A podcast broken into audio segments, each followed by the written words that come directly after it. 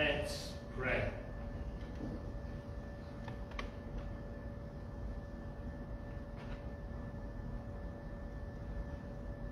Lord God, whether we come in here or in another part of the building where we, gather for Sunday school, we ask that you might help us to hear what you have to say to us. Open our eyes to see, open our ears to hear, help us to respond. In Jesus' name, Amen. An English teacher is desperately trying to help a particularly difficult pupil. And this pupil just doesn't seem to be able to retain anything he's taught. The teacher has tried everything one to one tuition, extra homework, nothing seems to work. And he says, I don't know why you bother with me. I'll never pass. I'm a hopeless case. Can we get the other? This one's cutting in and out, and it's fully, saying it's fully charged. He says, I don't know why you're trying to help. He says, I'm, I'm a hopeless case. The teacher says, I don't believe in hopeless cases. If you just keep at it, we'll get there. But the boy replies, But everything you teach me goes in both ears and out the other. And the teacher says, What do you mean it goes in both ears and out the other? You've only got two ears. To which he says, See, I'm hopeless at maths as well. We've been spending time the last few weeks meeting Jesus in the Gospel of Mark. And last week, if you were here or caught up online, you might remember that we talked about Jesus calming the storm. That the disciples had seen Jesus do lots of amazing things. But then they faced a storm. They Were, Jesus was fast asleep and they got into a panic. And uh, it was would this be the time when he comes up with something that even Jesus can't handle. But Jesus stills the storm and leaves them wondering, just who is this? Even the wind and the waves obey. Well, this morning we pick up the story as they land on the other side of Galilee, Sea of Galilee. But although the setting and the environment are very different, we are actually picking up on similar things. As we walk through the story, we'll see that everything in this situation seems to be set up to make it as difficult for Jesus or as hopeless as possible. Everything seems set against him. Everything about the man whom Jesus heals here seems to be utterly hopeless. And the question is, could Jesus do something even with this?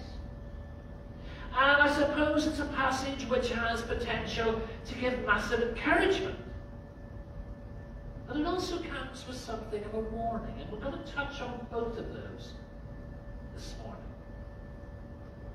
Of the various accounts we have in the Gospels of Jesus encountering demons, this is the longest and the most detailed. Jesus crosses the Sea of Galilee and he's in new territory. Other than the time he spent in Egypt as an infant, this is the first time we read of Jesus in what was predominantly non-Jewish territory. He lands in an area called the Decapolis, which is sort of in this region here. And he, uh, it literally means 10 cities, although nobody's really quite agreed on which 10 cities made it up. But uh, there you go. We, but you might gather from the fact that they were farming pigs in the area that it's not particularly Jewish. This was a region that was directly ruled by the Romans. It had been settled during the Greek Empire, and it had remained very Greek in its culture. It was mainly Greek or Gentile people who lived there. It was an area that was steeped in Greek culture. It had lots of Greek temples. They were worshipping Greek gods. And there's even some suggestion that it might have been a center for emperor worship, by which I mean worshipping Caesar as a god. And the reason I think that is because pigs were particularly associated with the emperor cult.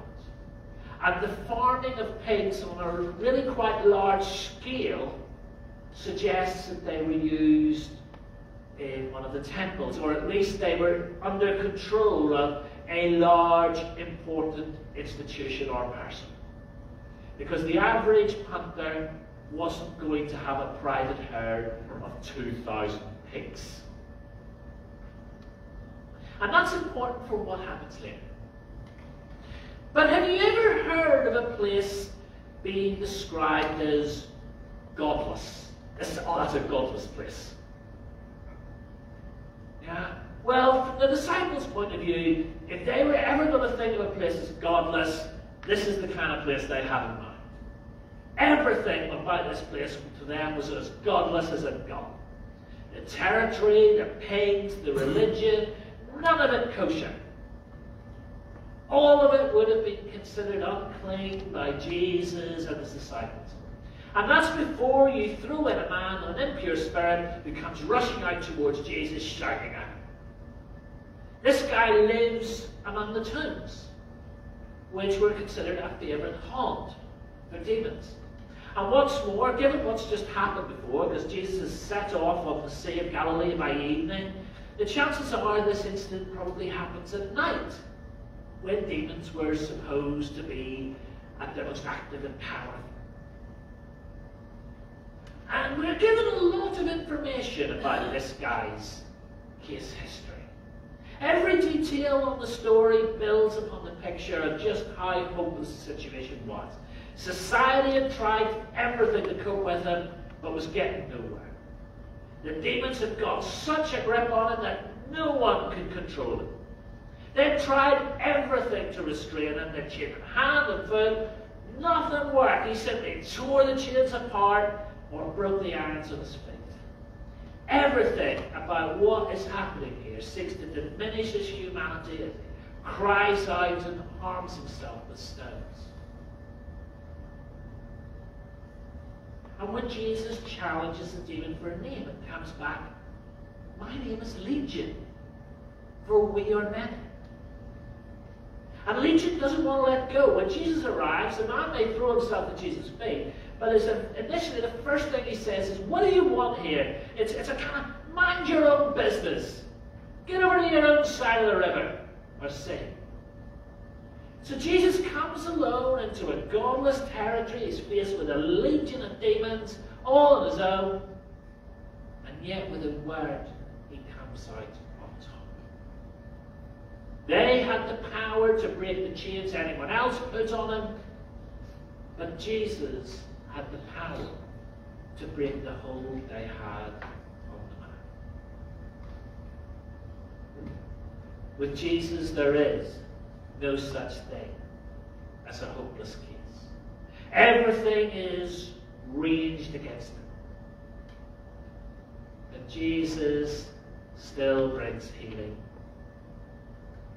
to the man.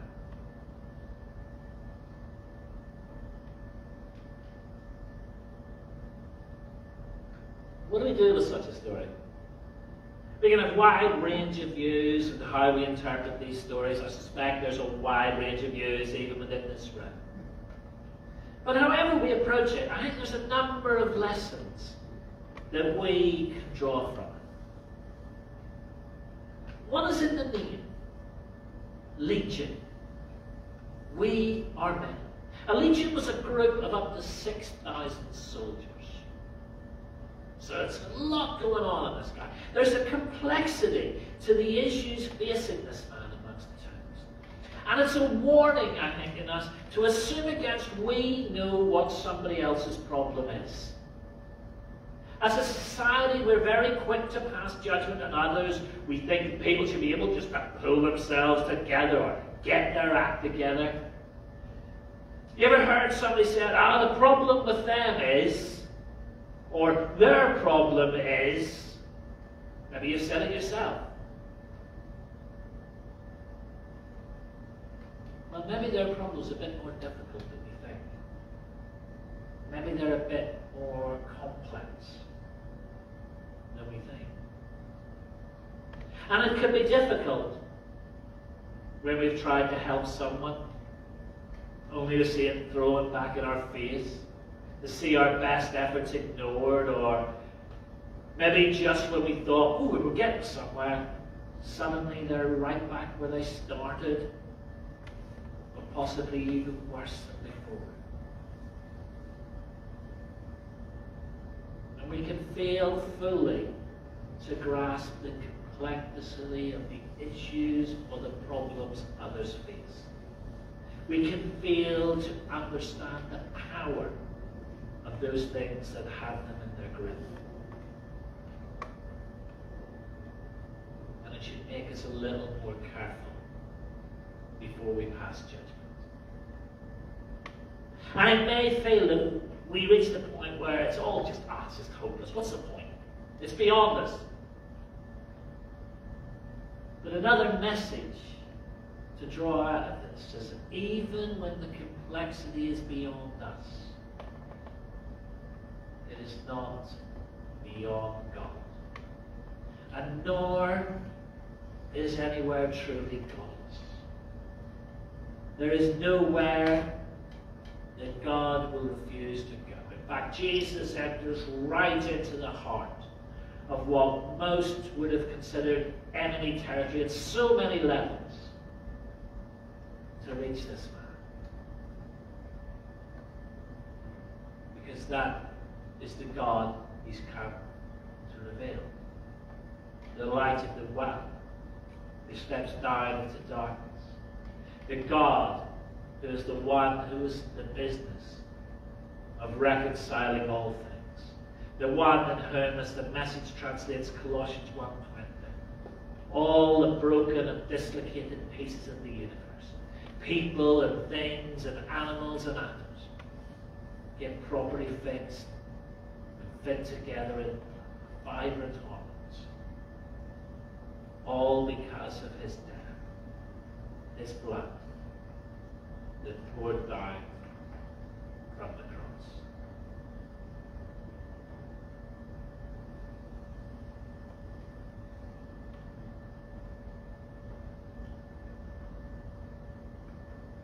However, it may not be quite so easy as can seem to draw too many comparisons in the story. As we read the story, I often try to put myself in the picture, try to identify with one of the characters. I'm not sure too many of us would be desperately rushing to put ourselves in the position of the man down amongst the tombs. But that doesn't mean we don't know anything of the experience of being in the grip of something that controls us. Maybe fear, which stops us living as freely as we could. Maybe an addiction or a habit that we feel powerless to do anything about. Maybe it's shame. That sense that there's stuff about us that we would dread anyone else knowing. Anything that would make them think less of us. And it all keeps us in a grip. Stops us leading the life in all the fullness that Jesus talked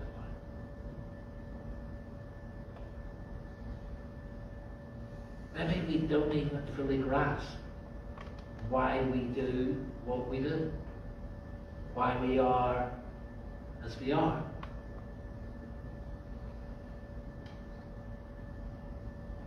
And maybe we get to the point where we think, oh, it's all hopeless, what's the point? And despair of God reaching that part of us too. See we too are part of the broken, fragmented, dislocated parts of the universe that Jesus came to embrace and make whole. The message of Scripture is that even though everything seems set against Jesus, wrong place, wrong time, wrong environment,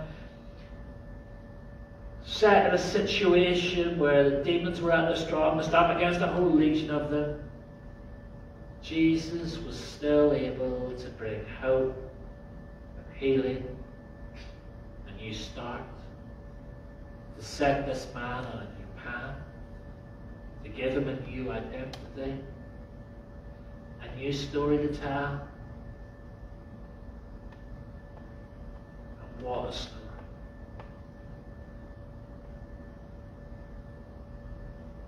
It's interesting, this guy wants to come with Jesus, to be with him, to be one of his disciples.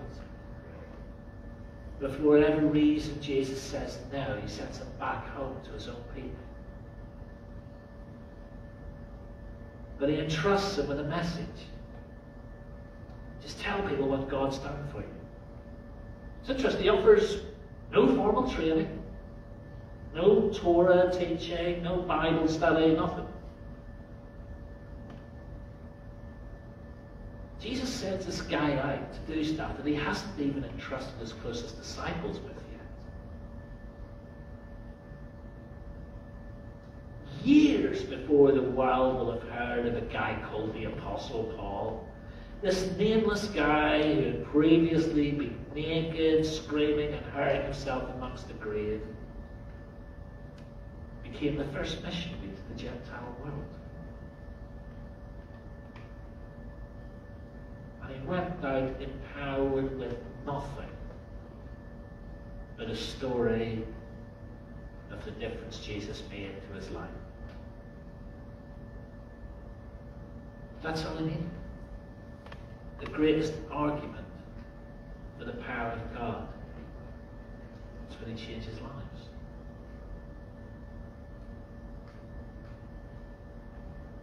What's interesting is those parts of us that I spoke about earlier, those parts of us that make us feel so unworthy, those parts that keep us from the life to the full that Jesus spoke about.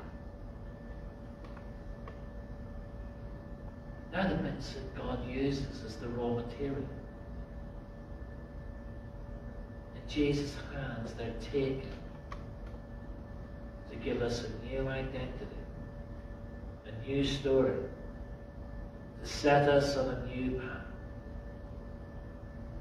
He takes even those parts and uses them for His glory and will place them in His hands.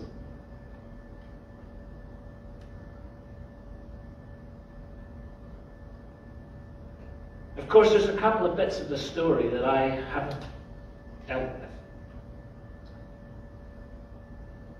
There's the pigs and the effect the miracle had on the local community. I mean, Jesus shows remarkably scant regard for the pigs, or the owners, or the impact of the various temples that they were being reared for. But actually, know, look at my mum. Notice Jesus doesn't drive the pigs into the water. It's Legion that does that. But we might struggle with this story. And we might struggle with it a bit more than Jesus, who as a Jewish man wouldn't have eaten the pigs anyway. But 2,000 pigs is a lot of bacon sandwiches, isn't it?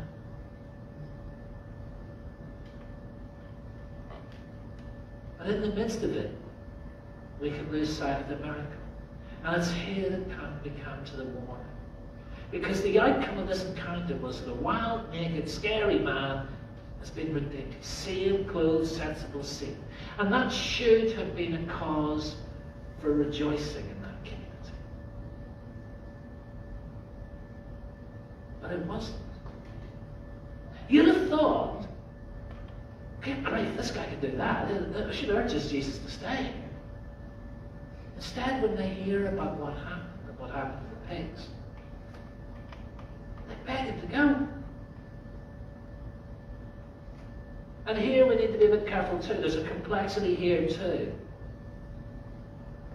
But unmistakably a part of it, it was the main cause of their, of their upset, was the effect on their economy. And it would have been sizable. 2,000 pigs, big bucks.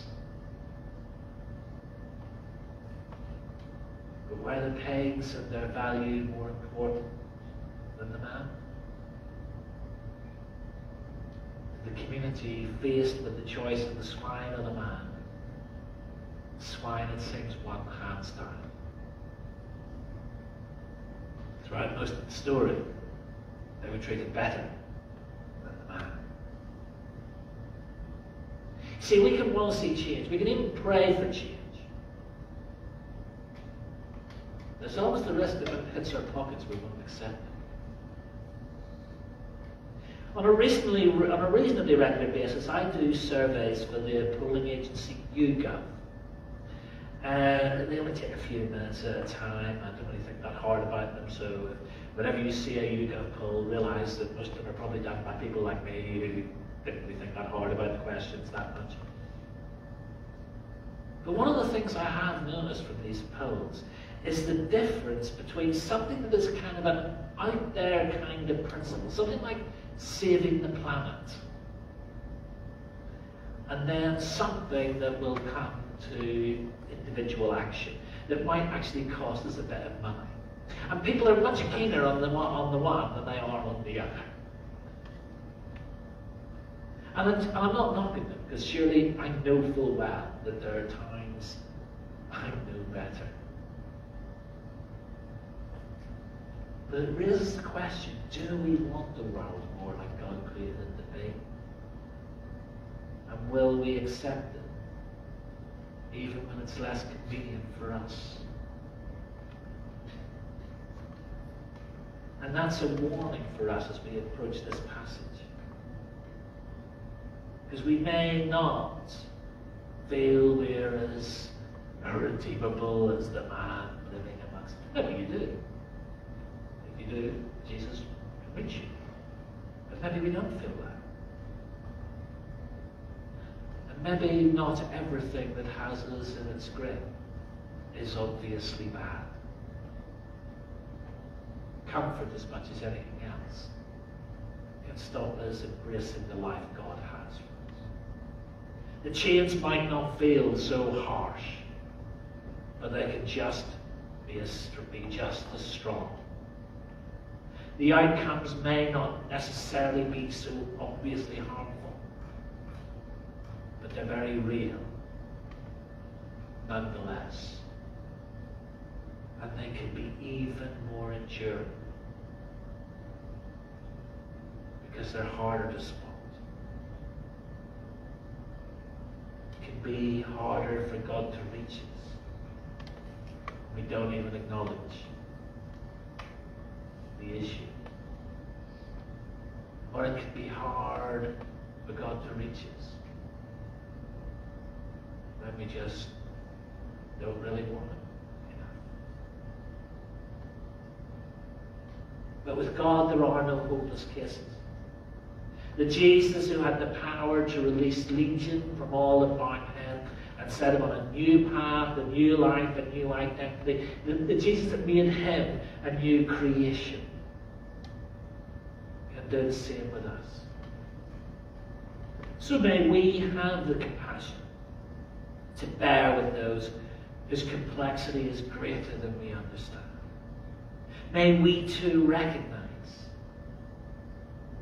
that that complexity is never beyond Jesus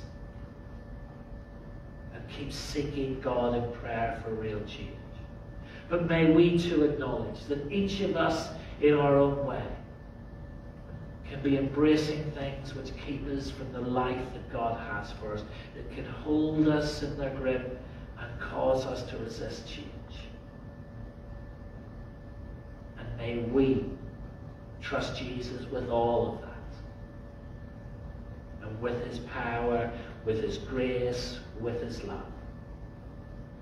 And may we know, however far we've come, however late in the day it feels, however set we are in our ways,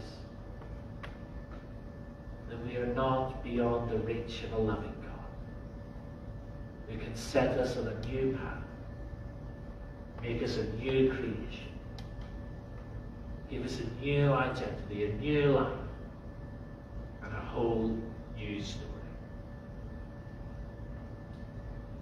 grace and peace.